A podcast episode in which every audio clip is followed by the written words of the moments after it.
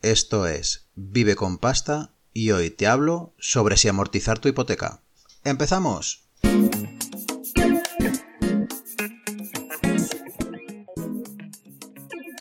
Hoy te quiero ayudar a que tomes una buena decisión a la hora de amortizar hipoteca. Como bien sabes, la decisión más lógica no es siempre la que tomas, porque hay factores que forman parte de la decisión y el económico no siempre es el más importante. Una vez dicho esto, te quiero enseñar el punto de vista económico. Te voy a mostrar un pequeño recorrido sobre las cosas que debes tener en cuenta antes de tomar la decisión. La primera de todas es si has comprado tu vivienda con hipoteca antes del 31 de diciembre de 2012. ¿Por qué te digo esto? Porque aquí tenemos un factor fiscal a nuestro favor, que es la deducción por vivienda habitual. Las viviendas compradas posterior a esa fecha ya no tienen derecho a esta deducción, por lo tanto, cambia mucho esta decisión. También tienes que tener en cuenta el tipo de interés, el plazo de años que te queda por pagar de hipoteca y una cosa que no se suele tener en cuenta, la comisión por desistimiento o cancelación parcial, hablando coloquialmente, ¿vale? Que es la comisión que me cobran por anticipar dinero a mi hipoteca. A día de hoy, el último Euribor medio publicado es el de octubre de 2020 y hemos llegado a un récord histórico en negativo, 0,466.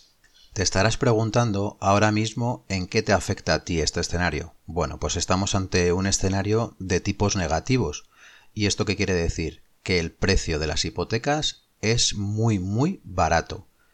Por lo tanto, este puede ser un factor decisivo a la hora de tomar la decisión de amortizar o no amortizar.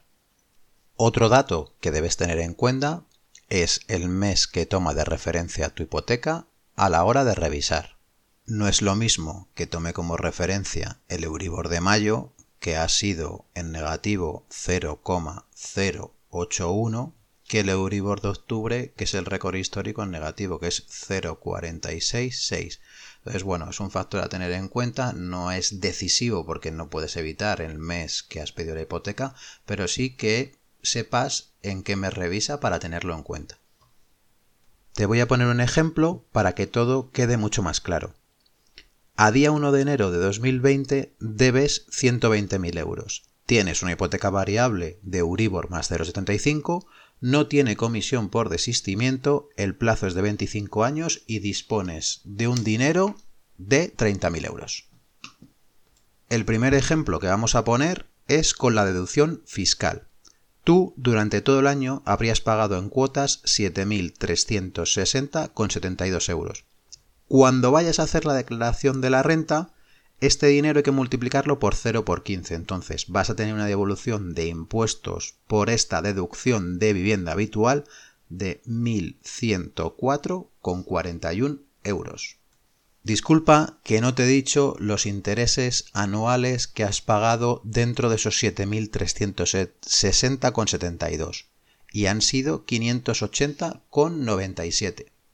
La primera conclusión que obtenemos es que con la deducción fiscal no solo me está cubriendo los intereses, sino que además estoy ganando dinero. Como tienes 30.000 euros disponibles, a principio de año los has metido en un plazo fijo al 0,80%. Por lo tanto, cuando termina el año recibes 194,40 libre de impuestos. Te repaso cómo queda la operación. Te cuesta 580,97. Por la deducción fiscal ingresas 1.104,41 más los 194,40 del plazo fijo. Tu beneficio por tener la hipoteca son 717,84 euros. Si yo tuviera deducción por vivienda habitual, mi conclusión es la siguiente: no amortizaría porque estoy ganando dinero. Prefiero tener el dinero en mi mano y en caso de que suba el Euribor o cambie mucho la situación, lo sigo teniendo disponible para cancelar hipoteca. Entonces lo suyo sería seguir ahorrando dinero tranquilamente. ¿Qué se haría? Vale, pues una vez que ya he calculado cuánto dinero me ha producido ese ahorro fiscal más ese plazo fijo, pues sí que lo podría invertir al año siguiente en amortizar hipoteca, siempre y cuando respetando que no puedo amortizar más de 9.040 euros. Es decir, que Hacienda como máximo me va a devolver 1.356, ¿vale? Esta cifra sale de multiplicar los 9.040 por 0,15. En el caso de no disfrutar la deducción por la compra de vivienda, aquí ya sí que es totalmente opinable. Yo en mi caso no sé exactamente lo que haría, pero creo que no amortizaría, porque el tipo de interés que estoy pagando es muy barato.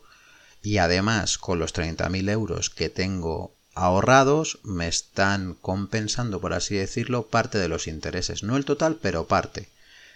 Es decir, tu casa te está costando al mes en intereses, descontando el importe del plazo fijo, de 32 euros. Si en cualquier otro momento necesitas pedir dinero al banco, la financiación va a ser mucho más cara, porque claro, es bueno tener esos 30.000 de fondo de emergencia. Y en todo caso, se me ocurre que yo como mucho amortizaría 6.000 euros quitando cuota, que sí que es verdad que pagaría la hipoteca 10 meses antes y me ahorraría 27,40 en intereses. También tienes que tener en cuenta que cada año la vida vale más. Por lo tanto, el IPC, igual que afecta a tus ahorros, también afecta a tus deudas. El IPC medio desde 1999 hasta 2019 ha sido de 2,11. Es decir, a ti tu sueldo te ha subido de media un 2,11 durante 20 años.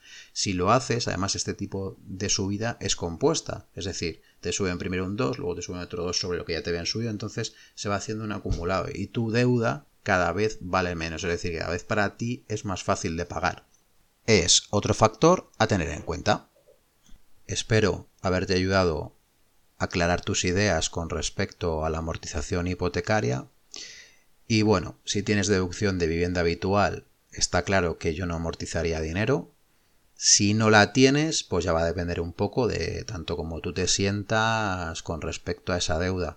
Pero también te quiero recordar que estamos pasando por unos tiempos de incertidumbre por el tema de la pandemia, así que también creo que te da mucha tranquilidad tener dinero disponible.